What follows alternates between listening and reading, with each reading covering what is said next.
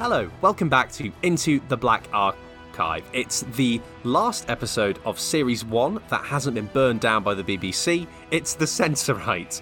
Uh, my name's James Stevenson, and joining me once again on this lovely journey through Doctor Who lore is my wonderful co host, Owen Cranston.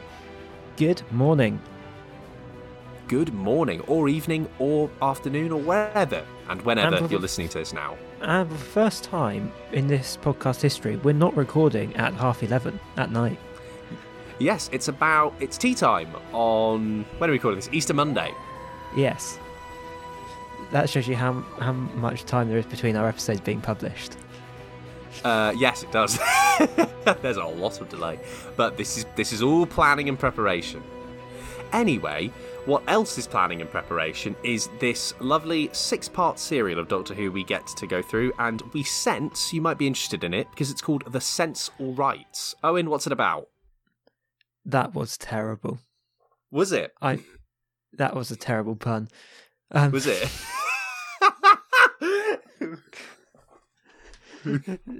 So anyway, so so this episode's a bit of a long one, as you say. It's around six episodes, but we first find our characters, the Doctor and his companions, as they board a mysterious spaceship. Well, they believe it's a spaceship, but not entirely sure at first where they are, because the TARDIS, as usual, is unreliable. So they land on the ship. They find two people who they think are dead, but are they dead? We don't know. Are they dead? Are they, are they dead? Are they just immobilized? Are they just immobilized? Are they dead? It turns out they're just paralyzed. So we move on very swiftly from there. So we eventually wake them up by using a what seems to be a square of metal, which they've got very far away. So I'm not quite sure how it's meant to wake them up. But ignore that once again. So we eventually wake them up. We hear which they're a bit scared because of a an alien called the Sensorites, which keep. Which supposedly you're laughing at me, it's so putting me off. Try not to. It's just we've been on we've been on so much of a trip already, and we're only like seven minutes into the story. So we find out which they're being terrorized by for social for. But are they two people on board? The only two people on board? No, they're not. There's also a lost person who's had his brain com- brain completely overridden by the Sensorites. We then meet the Sensorites. Are they peaceful? Are they not? We do not know. We find out which they are sort of peaceful, but they start mind controlling or talking to Susan via mind mind techniquey stuff. Susan tries to go with them, but the Doctor refuses. Quite gets quite angry. They negotiate and they end up going down together, but leaving one of her main side characters and Barbara down um, on the up on the spaceship. They go downstairs where there's a plotting aboard. Can they get out of this new planet alive? Are there people who think they're at war? Will we actually see them properly, or will it just be in for the last five minutes? We do not know. Mostly because it does only happen in the past five minutes. So, can they escape from the Sensorites, or do they need to escape? Well, if you got through that, then you'll definitely be interested in what's to come. An exciting synopsis, as always, from Owen Cranston, delivered at the kind of speeds we only see in the daytime. Uh, And not in this so- generation of Doctor Who at all. No, yeah, this is a. It's not as fast paced of a story as Owen's voice is today. Uh, did you like it? Now that we're on to that subject, I thought I did until the halfway point of, but until around season, not season, episode three, Season- at yeah. which point I got a bit bored. I think what we found listening to listening, I'm on long drive mode. Sorry, seeing uh, some of these stories is that four episodes seems to be about right. Like the last episode we talked about, four episodes seem to be the good pace. When we get up to six, you feel like it's a little bit slower and doesn't need to be that long. Yeah, it it feels overly point, overly padded out. The first two episodes are very very good. They're very well paced. Hmm. We meet meet the character which we'll talk about later, and then we find out who the Sensorites are, and then we start to think about going down to their planet. And then once we go down to their planet, things start to go terrifically slow. It reminds me of. Did you ever watch uh, the Phantom Menace, the the the first Star Wars prequel? Yes, many years ago, so I don't 100% remember. many it. years ago. It's fine because what I distinctly remember from Phantom Menace is that it could have been a good movie if we didn't spend an hour and a half in council meetings. And this is what this feels like. It's instead of action, we have meetings about action that could happen in the episode, but it doesn't because we're talking about it happening or not still. Mm. And there's plotting going on, but even then, that doesn't have much of an effect. Yeah. But before we start discussing the plot, let's get, talk about the characters and we can go into all this a bit more depth. Yes, as per. But first, So- before we do that, we need to play a game. Oh, do we? Yes. Have you got a game? I love one of those. The game games. is which of our characters was on holiday this week? So we've previously had the Doctor in the Keys of Marinus. We've had Susan in the Aztecs. Whose turn was it this time? Was it? Mm, I don't know. Actually, it's, 'cause it's only the Doctor and Susan, so it could be Rose Tyler. Yes. So Rose Tyler was away from this episode. yes, Rose Tyler's. She's had a long holiday. Forty-two years. Her holiday was. Mm. That's why the first episode of Doctor Who the f- reboot was such a surprise. It's such a surprise to see such a historic character return to our screens. Well, Rose has been on holiday so long that we haven't seen her yet. She started on holiday and just had an unpaid leave. Yeah. All exciting. No, it's Barbara. Barbara's definitely on holiday this one because we miss her for a good half the story. Yeah, she's gone for. I think she's in for first two, first three, goes for two, and then back for one. Yeah, yeah, I think she does actually. She misses two episodes, which is similar to what's happened with Susan and the Doctor in the past couple of stories, is they've gone away for a couple. Yeah. Yeah, that- do you think the story misses out on Barbara? I was thinking about this earlier when I was watching it. No. I feel like, oddly enough, whenever a character goes on holiday, because we previously had Barbara and we previously had Doctor and Susan, even, and it never feels like we're missing them. Even the doc- Yeah. when the Doctor left, Ian Well, happily took his place. Similar. It's quite similar now to how I think we've even had this conversation before on this podcast. But when soaps know that a character or an actor needs to be on holiday for a week, Mm. so they'll always write their stories just to make sure they're not included or not really relevant to what's going on. They're just having a quiet week, and it's the similar here. We kind of say, look, they're in this location. They're not really doing much right now. It's all good. They'll be back in a couple. And that's fine because as long as you know they're going to go away, you can just bend your story around that.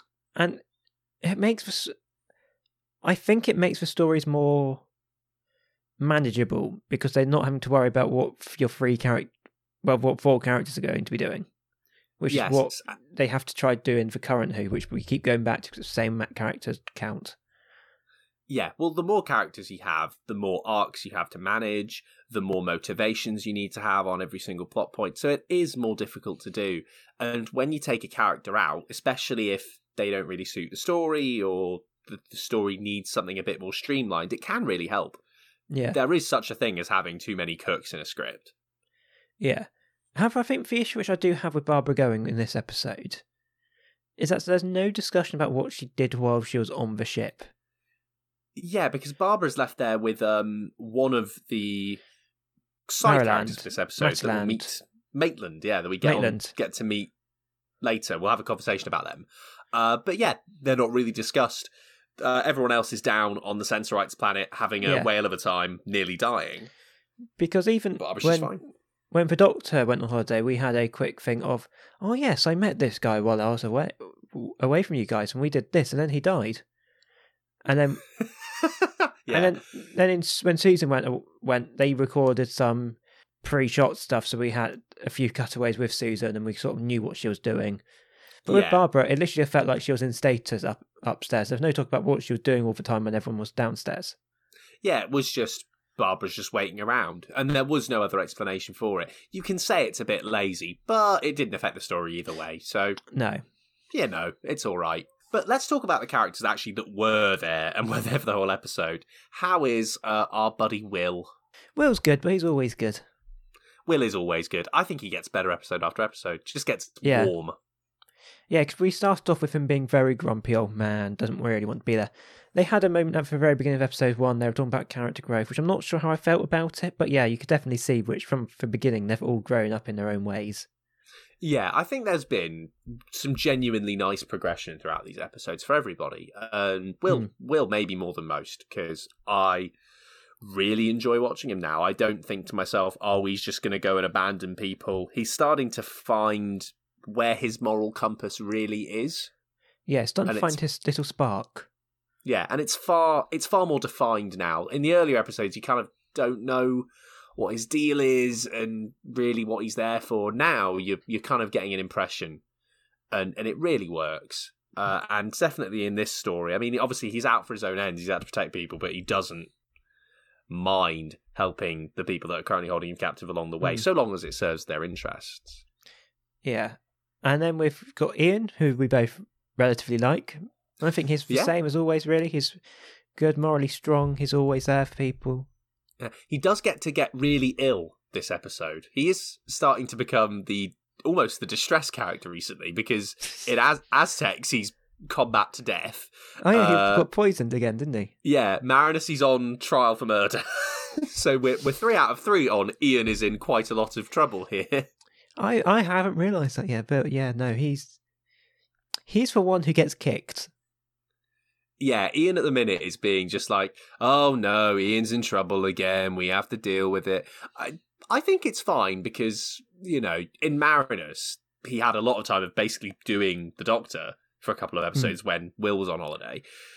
And he gets time to do that in the Aztecs, and he still has good moments. And even when he's sick on his deathbed, he's still like, you know, we have to go into the aqueduct, which is a big plot point that comes in Yeah. later on. But we'll go into that uh, and go and rescue some things down there, even when he's ill. So he's still the strong character we like. And then for running theme, Susan, who we both kind of are a bit lukewarm on.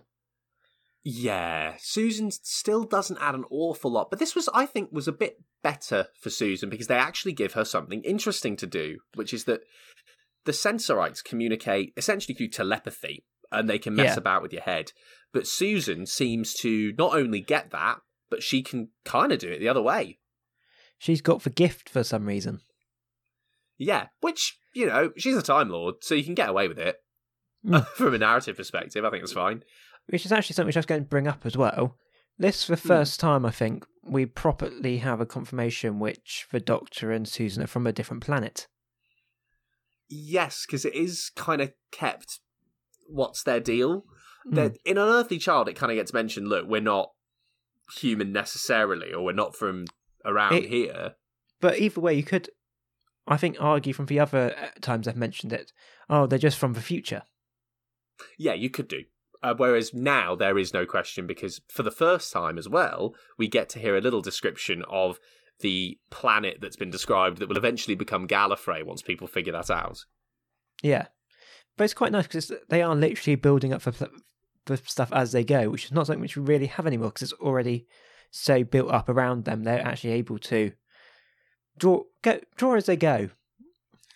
Yeah, well, you don't get that in much television now because certainly from my knowledge of the television industry and my knowledge of doing things like that, everything has to be really detailed before you even get into a pitch meeting.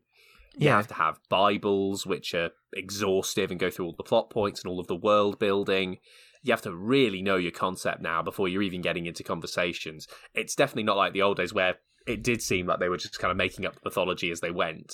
Yeah, because how they filmed these old old show, uh, the Doctor Who serials, would they would essentially have, I think, like four four days prep, and then they'd record it as live on the Friday, and then it'll Yeah. be broadcasted out the next, like on the Sunday or something along those lines.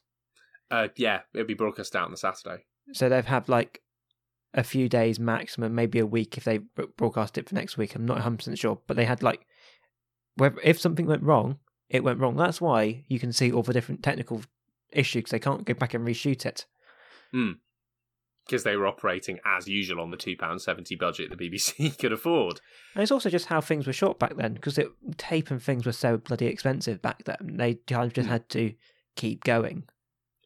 Yeah, I mean that's something we'll probably keep getting into the longer this goes on. Is just how expensive tape is, and eventually we'll go off tape and start shooting digitally, but that'll be a long time away. Actually, we haven't mentioned. No, we did mention Susan. Ain't Yeah, normal. we've talked about Susan. Yeah, the people we do need to talk about though, Owen, are the people we meet along the way in the Sensorite story, namely the future humans. Yeah, so we've got John, who is the initially the insane person. Yeah, Carol, who's John's, I think, fiance. fiance, yeah, or even wife. Yeah, and then Matalan, who is not the name of the shop, but I keep getting how you pronounce his name. Maitland. Maitland. yeah, Maitland. The only reason I remember it is uh, because um, I know I do watch a bit of football, and there's that player Ainsley Maitland Niles from Arsenal, so Ah, okay. that's how I remember it. So, I'm going to be honest, they're the worst side characters we've seen. They're a bit they're a bit dry, but they have some um, they have moments where they're quite likable. Maitland has this very um, public school aura around him. He's very like stodgy. I find. Maitland essentially disappears after the first, after when they land on the Sensorites planet. We don't ever hear Yeah. from him again. Yeah, pretty much. He's gone after two episodes, which leaves us with Carol and John, which I think is a good call because Maitland doesn't really have much backstory other than "Hi, I'm on this ship." cool. Uh, whereas at least Carol and John have this kind of relationship story. They were engaged to be married. They go on this space exploration or expedition, and John is essentially possessed by the Sensorites. They say that his mind was weak because he sensed that this planet had a mineral that he realized that they could mine for humanity. He essentially went insane due to his excitement. Yeah, it's a, it's a it's a reach, but okay. If the Sensorites can control you mentally, you can sort of do what you want at Yeah. that point. Uh, so, yeah, and he spends most of the story uh muttering words to himself. Eventually, he comes good. By about episode five or six, he's like, Mm. "Hello again, Carol. I am the Can same just- man." Can I just say, when he's not insane, I really hated his character. Really? I didn't I expect just- that. I, I just didn't trust him at all. was just the way he thought he was shady. Yeah. I think. Do you know what I think it was? I think it was 1964 when they made and aired this. Men in 1964 are known to not be great guys in general. so Yeah, it's probably just that. It's how they would have written a guy at the time. Yeah, no, I just felt here which he was a bit of a twat. He's a bit. You know, I'm trying to think about this. You know how James Bond back then was like charming, but there was a very fine line between him being charming and him just coming across like an arrogant twat. Yes. He That's- he goes over that line a bit on occasion. Yes. He's like, "Oh, Carol, haha, I'm back. I've returned." It's like, where's this coming from? Yeah, it also doesn't show him being too woozy. It's just so straight. Yeah, he just kind of snaps and he's Better. good. It's it's it is a bit of a Deus Ex Machina because they're essentially just going, yeah, Sensorites will cure him. We have an alien race to do that. We can have him be a proper character. It'd have been a lot more interesting if he was woozy, like you say, and he was kind of finding his feet and didn't quite know who Carol was, and he was maybe having to relearn who Carol was. Be interesting. Which is a shame because I feel like this generation's Doctor are very good at remembering people are ill, if that makes sense. yeah, yeah, I get what you mean. In in in for Daleks, they're very good at showing for quite a few scenes which Ian was paralysed due to the Daleks. Though in this episode, they're very good at showing which Ian was still ill from the poisoning. Mm. So it just felt a little bit odd, which they can go from doing showing illness so well to just it's solved instantly. Yeah, to just kind of going, ah, all right, let's let's stop him being mad. I I do prefer it when he is mad, not in a sense of I want him to be insane from a human level, but he's more interesting when, particularly when in the first episode, Barbara and Susan get stuck in the back of the ship with him, Yeah, and you, you're really not sure what he's going to do. So Mm. it is a really tense situation because you don't think- know what's controlling him. oddly, I think it would have been better if you know how they still had the scenes when he was slightly mad in the chair. Yeah, if they did do like short moments of complete lucidness compared to then going straight to not being lucid, Hmm. I feel like if they did that more switching rather than just being constantly mad throughout, going, oh, he's getting better, but him still obviously being slightly insane. It's actually, a, I, I'm thinking about it with my writer's cap on, and actually, it's actually a really good idea because, you Because could it- do plot points like that. because that also shows which he is getting better, not just being slightly mad in the chair. Mm. It shows progression rather than just not, which is currently what we get. Yeah, I think that'd have worked a lot better rather than like we've gone on about just the snap your fingers and you're fine. We'll, we'll Hmm. make a writer out of you one day, Owen. I think there's something in you. so there's your characters for the, for the Sensorites, all doing well, apart from the future humans, a little bit dry. So it's a six episode serial. Uh, how are we going to do this? Do you want to run through it sort of track by track and run through the whole thing, or complain already about We- the we- pacing? we can try to do it as best we can, I think. yeah. So we've got the first Okay. episode, Strangers in Space. How did you feel about the introduction to this story? I think it's probably the strongest part Yeah, because there's there's a lot of tension. It's similar to Edge of Destruction in the sense that they're not quite sure what's going on and what a person's going to do, and that they may be operating out of their control. The setup, yeah, having arrived on this ship with Maitland and Carol seemingly just dead, uh, gives you this impression of okay, we're we're in for something quite harsh and violent, but actually you get the opposite effect, and it's more spooky. And John is handled really well, I think, in that first episode. yeah. So yeah, I think it yeah, works well. I, I agree. It was the best one, but there was a little thing which annoyed me. Yeah, So I sort of suggested it when I was doing the synopsis. Is which they they go into this knowing which this this alien creature might completely paralyze them essentially. Hmm. But they keep the thing which will revive them in the cabinet several meters behind them. yeah, that's uh, something I haven't thought about, and something I just have. Right, Yeah. it's a negative review for Strangers in Space. As soon as you start thinking about it that way, it gets just not bad. It's just annoying. That's just nonsense. That, that's just not something they do. Yeah. So essentially, what happens is they come, they go, they land into this spaceship. They're unsure where they are. They receive people paralyzed. They think they're dead. Um, make make this um sort of starts to wake up and goes "Uh, uh, behind behind chest, and they put it on his chest, and he revives himself. Hmm. And then the same is done for Carol. It's kind of amazing that they have a piece of kit that's that's that powerful. I just Yeah. restarts your heart, no problem at all. And they just kind of brush over it after it's been used once. They're like, yeah, heart resuscitator. It's the future, Yeah. lads. Which Don't worry about it. I feel like they can do. It's just a bit weird, which is so far away from them when they're filling with the knowledge which this they're could like- it's, happen. it's like it's like you have a book and you've put it in a bookmark and you, and you want to read it in the morning, so you decide to put it in the bookshelf in your living room. Yeah. It's, if you need it, keep it by you. There's no need. It's like it's like if you you go to bed knowing you're probably going to have a migraine, you're not going to put your painkillers on your bookshelf. You're going to put them right next to your bed. Yeah. I, I, actually, I'll tell you a story about that. I had I had like a toothache, a really bad one last year, and I needed codeine for it because it was Hmm. quite it was quite significant. And I'll tell you, I was because I'm moving soon. I was running through like drawers to figure out what I'm binning, what I'm going to put into storage, things like that. And I find I just find this codeine that I've just like left in my drawers, like emergency codeine that I've forgotten about because it was that bad. I'd be like, get me the damn stuff immediately because I can't take the pain.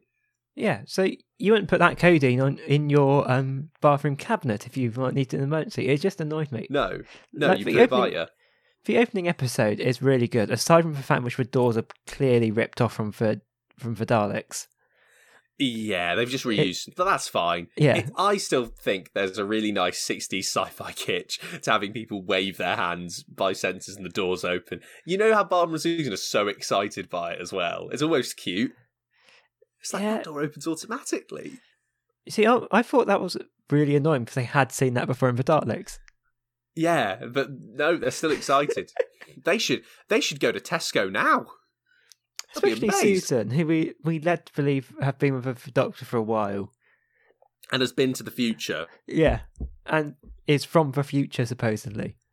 Yeah, I mean, it's not a stretch to have predicted in 1963 that by 2021 we might have had automatic doors. Yeah, I mean, they should they should genuinely look at the supermarket traffic light system. I'm stunned by it now. um, so they go into um, Susan and Barbara get accidentally locked themselves into the back area where they meet John, who's slightly insane. They're terrified they're going to hurt him, and then they hear a noise and they first see a sensorite in the window. He sort of peers up as if to go, "Hello, I'm here." what was that? What was that voice? I don't know. Right, you know for a fact now that you've done that every single time you talk about a sensorite doing something, you have to do it in that voice. Yeah, that's fine. Okay. This is going to be an excellent episode, I can just tell. So, that leads us nicely into episode two The Unwilling Warriors. A really confusing title because, as far as I can see, there's no warriors anywhere. Nor is there a lack of will, really, on, No. on either side. It just seems like a two nice words they put together. Like, ah, fits. It's not even like unwilling warriors is mentioned, like it's a thing which is mentioned in the episode. Yeah, it's it's just not really relevant. As far as I'm concerned, the word warrior should only be used in very limited circumstances, I'll like be- for yeah. I'll be honest, all of the episodes for this se- serial's t- titles are terrible, aside from Strange in Space. I think a race against death's all right. It's relevant, but we'll get into that. Yeah, So yeah, unwilling warriors is mainly uh, first contact with the sensorites. yes. What do you, what do you think of the uh, sensorites as a I think creature? it's the most stereotypical early 60s, sort of 80s alien you could possibly have made. Absolutely, they are nondescript in almost every way. Aside from the fact which they've got feet, which uh, essentially they've got some cardboard to cut out a circle and taped it to the guy's feet. Yeah, that's kind of it's innovative by 60s standards. Also, there are points when you watch them and you're thinking, "Oh, that's their skin," but I can see the zips. So, Yeah. unless we're trying to do the Slitheen here and we're just 40 years early, that ain't it. At least there was no farting. Yeah, at least I don't have to say those words again. Uh, Yes. So so they come on board the ship. Ian threatens them, and they're going, "No, don't attack us." Well, they don't even do that. They just kind of fo- they just kind of follow him backwards. Yeah, that, that's all they do. They kind of just sort of walk. The whole setup with the Sensorites is that they're keeping the they're keeping John Carol and Maitland in space by them Yeah, because they feel that they'll steal their minerals and their secrets, it's not but they're not. It's killing just them. they just don't want to be given a virus, which is what they Yeah. suspect is happening. So they're kind of what what. So are you saying that they're being held in some kind of self isolation? Uh, some there's been some rumours that uh, the Sensorites might be offering them two lateral flow tests a week. Yes. Anyway, back on track. there is there is a virus in the, in this episode. Uh, do you know, what? I didn't even connect the dots between uh, that and the current, you know, deathscape. Something tells me this this entire section might get cut out. me probably will. May- Uh, may- Maybe it's for Sensorite. Owen, cut out this section. Okay, Sensorite. Okay. so they they have first contact. They have first contact. And we get the idea of Yes. who the Sensorites are. To be honest, when I was watching the first episode, I thought it'd be really interesting if we didn't see the Sensorites at all. Like they were literally just creatures of sense, in a sense. I don't think that would be possible on an episode which is six parts. Yeah, it wouldn't be. Um, It'd be interesting. For Sensor for Sensorites are only the bad guys in air quotes for the first two seasons, first two episodes. At which point we essentially learn they're in they're peaceful. They are just massively misunderstood, and I don't feel like Yeah. you could take it that direction if they were a omnipresent entity, which is kind of just there. Yeah, it would be difficult to. So we do learn that the Sensorites are quite peaceful. They're quite advanced, but they are protective of those advances, which leads us to the main crux of the episodes moving forward. when they want to take Susan. We must take the girl. That would be terrifying if that happened in real life. So when you're just like, it's the girl we're taking. This episode title: Owen does odd voices. you know, I just thought, you know, you know when they do they still do Crime Watch? Uh, yes, but only for road so- show version. Oh, they need to do the right, so they haven't done it for like a year. Uh, yeah, it would it would be quite scary if they did the Crime Watch reconstructions and like the interviews, and they just all did them in that voice. hmm It would just be really off putting. It'd be like, oh yes, well, my husband was murdered, but really, you know, it's happened a long time ago, and I forgive this for the people. Right, should we go back on track? yes. so basically, what happens is the Doctor, Ian, and Susan go down to the Sensorites Palace, while as well as Carol and John, who gets to be cured of his insanity. Barbara and Maitland are left on the ship so that Barbara can enjoy her holiday. Yeah.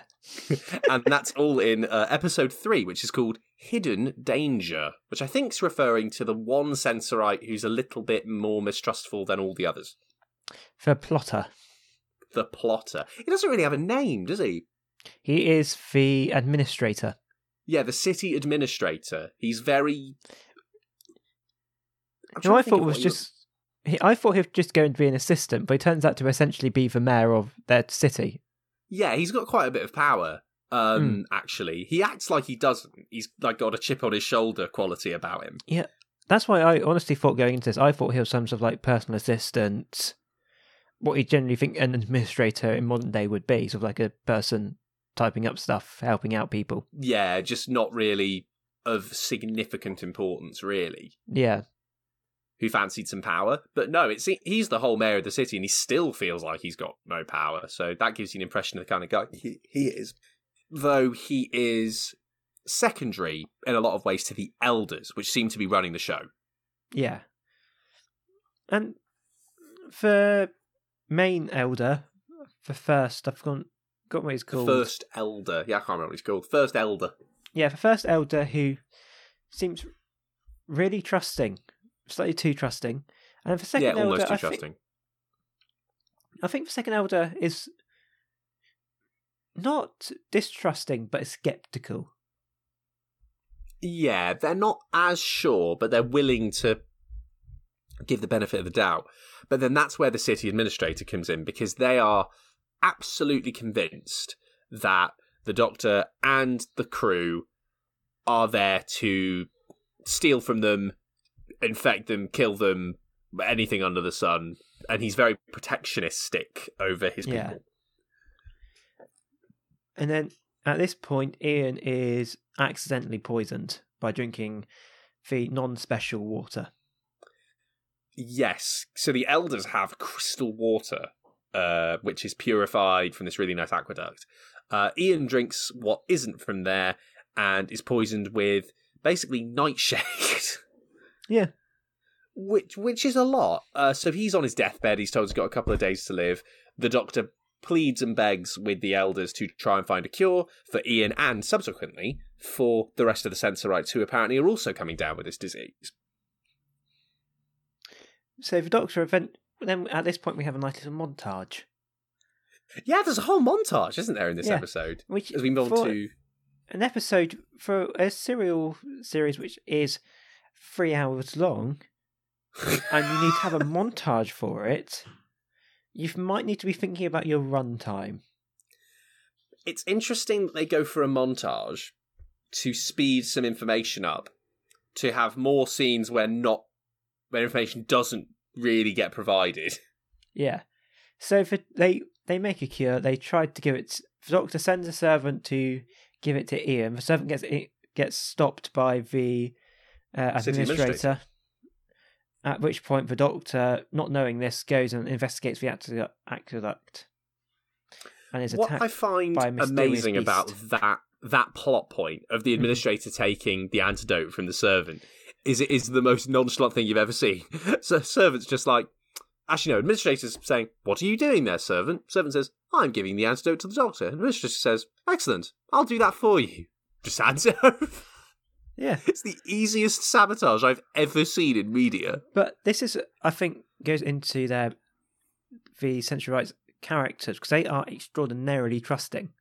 Yeah, they're pretty much a hive species.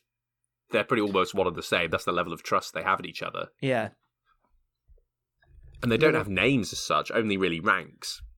So at this point, the Doctor goes to the actual where he's attacked by uh, this beast, Mm. But and um, eventually Ian gets the thingy, gets the vax not vaccine for treatment.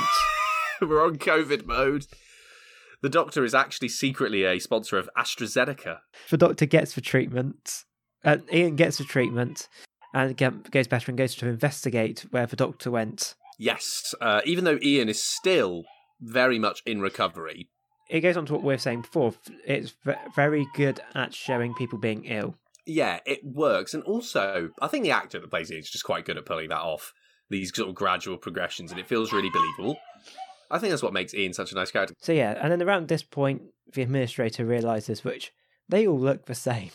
Yes. And then the administrator uses that to his advantage by doing a very uncensorite thing, which is killing the second elder. Kidnapping first and then killing. Yes, the double. The kidnap and the kill. And then, brilliantly, all he has to do to masquerade as the second elder is just put on the sash. Yeah. Because he realizes, which let's be honest, they all look the same. Yeah, it's it's quite incredible. And then, within about two minutes of doing that, he somehow fakes the murder of the second elder while being the second elder, claims it's the doctor. They realise it's a lie because am I right in saying that it's the administrator who then foils the servant's story? This was this always got quite convoluted. No, so for essentially the servant who's on the administrator's side essentially goes, um, it got a man, um, the doctor killed the second in command, and then they they're going, how do you recognise the doctor? And he went, the hair is different, and he was wearing a coat. But the problem then becomes the doctor's coat was destroyed, didn't have a coat at this point because it got wrecked by the beast. Mm. And he goes, oh no, because doctor at this point is wearing a cape. He goes, oh no, he must be wearing a cape. And then at this point, the elder goes, but I've only just given him the cape. Mm. So obviously the story falls flat. But it's the administrator who then basically uses that to his advantage and gets made the second elder, Yeah, which gives him actual proper power. which the doctor and companion sort of wheeled on. Uh, yeah, because they they didn't catch on. They don't catch on to the fact that he's trying to uh, sabotage them. So they end up No. basically egging the first elder on to make this person who has helped us the second elder, and they do. And he becomes a rude twat again. Yeah, and then so I think at this point we're on to kidnap, and then at the end of kidnap, um, what's her name? Carol gets Oh, kid- Carol. gets kin- gets kidnapped. Hence the name kidnapped. Right at the very end of the episode. Yes, and she's told that she'll be held, and she has to tell John that she's Oh, yeah, gone back point- to the spaceship. At this point, John is ba- is better. Yeah, and John has just gotten better as well during that episode, which is where he starts to do the uh, too charming, very arrogant thing that we were going on about Mm. earlier. But John remembers roughly who who was the evil person around him. He was the guy wearing a a collar, which is the administrator, and everyone at this point goes, "Oh no, we've made the evil person in charge, given him a place of power." So you're Oh, thinking, no. Well, how are they going to resolve this? Because that So- seems to be the whole setup for six. How are they going to solve the city administrator being in power? So they they resolve this quite important plot point. Is so we're all thinking how they're going to do it. So they decide to go down the very um, solid route of just deciding they can't be bothered. Yes, because it is not resolved at all. It's just not resolved. So in the desperate venture, they realise something odd is going on. So Ian and Doctor goes back down the aqueduct to work out who what the beast is and who's been poisoning the um for Sensorites. Uh, so they go down there. They get lost. They got given a fake map, and then Yeah, was that Um, the second elder who did that? yes, Yeah, the second elder does that basically to get them lost in the aqueduct so that they die. yeah, and and then they discover the beasts are just humans. And yes, if you're wondering, did this all happen in the last episode? Yes, it happened in the last five minutes. Yes, they discover humans with their own motivations, their belief that they're in a war with the Sensorites, which feels like a whole big shift for the story. We had five minutes left. Are you thinking, how are you? How are you introducing this one, lads? Because we we haven't got a lot of time. Um, so they once again use a very clever technique for resolving this. They they look Hmm. at resolving it properly, and then they decide once again they can't be bothered. and this is why Doctor Who is a successful television show now, because Chris Chibnall has looked at that and gone, I could take some tips It's really from how they did it in the old days. because this this episode is so long. It feels like if they had shifted, if they got rid of one of the middle episodes and shifted everything up and had one more and had a new episode at the end, it feels like they could resolve this really well. Yeah, you could have done that. I think it's a four episode story, which is Hmm. padded out into six. And But it's padded It- out with really wrong places. yeah, it's padded out in the middle bits where not a lot's going on, and you're kind of waiting for an info. And you really, the main drive of the story is the administrator plotting about in the shadows. But then that's literally resolved by them going them them finding for humans, going, Oh look, we've we've caught for humans, they won't be any problem anymore.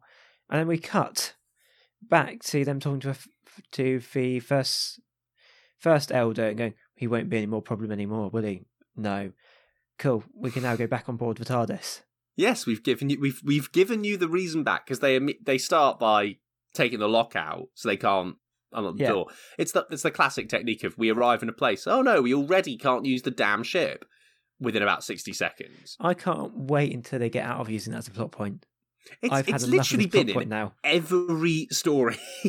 they arrive Yeah. and within ten minutes maximum, someone has held the TARDIS captive. Or it's been lost Yeah. somewhere, or they've put it in a place they can't find it, or it's behind a door. Yeah, and I can't wait until they decide which they don't need to do that and they just want to help resolve a problem. Yeah, because at the moment it's just, well, you know, we'll resolve it as long as we can get the hell out of it. Yeah. But they don't really resolve the problem. I think we're getting close to the end now. yeah, well, we're there. Yeah. What what did you think of this episode? On the whole, I think it's a decent watch, and there's enjoyable bits in there, but it does get very slow. Yeah. It's very bogged down. The side characters aren't particularly great. Sensorites aren't massively interesting. They're very nondescript, as you say. It's Hmm. it's meh. It's a big meh. It's not bad, but it's definitely not on the level of the last two, which I think we both quite liked. Yeah. It's a non offensive episode. Yeah, I think the only real issue is that length, because six episodes Yeah. for this was way too long. Six episodes for all of them seems to be way too long. Even for Daleks, we Yeah, had well, Daleks was seven episodes that was. yeah, I'm so glad we don't we can't watch the twelve episode Dalek one. Oh yes, twelve episode Dalek one. Imagine that in a in the in the podcast recording time we give ourselves. We'd be here for a day trying to do that one. yeah, so yeah, so what, out of ten, what do you give it? Uh, well, it's a mess. I'll I'll go down the middle and give it five. Yeah, I'm going to say five. I think up until the first first half is good. Second half it's weird. Yeah, I think it just it slowly gets worse as you go, Mm. particularly towards the ending where they really do just they pretty much just abandon all the story threads and go, ah, here's a way out. Ah, we Yeah. can finally get out of here. So I think that's the end of the episode. We've done it. We've finished the We- season. Yes, we finished uh series one, so season one of Doctor Who. Yeah. We've missed two episodes since we can't do it. Yeah, So the old the old going- fire. Yeah, so next week we are going to have a bit of a different episode. We're going to sit here and discuss all of the episodes which we've seen this season, work out which ones we think, think were the favourites, which ones we thought were the worst, and what, what it means for Doctor Who moving forwards.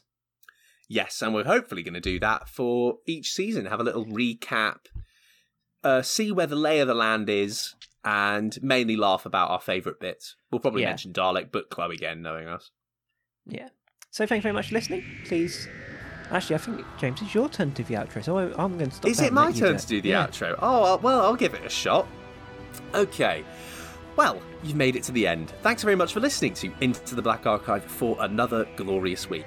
If you like what you hear, and you want to chat to us or get in touch with us in any way, there's a few ways you can. We're we're on Twitter, which is at Black Archive Pod, uh, and you can email us at blackarchivepod at gmail.com. So you can get in touch either way. Let us know uh, what you think of this, and if you've been watching the old classic episodes yourself, we'd love to hear from you. Other So- than that, yes. Thank, thank you for this. I was just about to say, say thank Oh, you for right. listening. I don't think you were coming in, but it's nice that you are. Thank you for listening. Remember to subscribe wherever you get your podcasts. And we will see you in seven days' time. Goodbye. Well, thank you for making it to the end of this episode of In for Black Archive. If you enjoyed what you listened to, please remember to subscribe.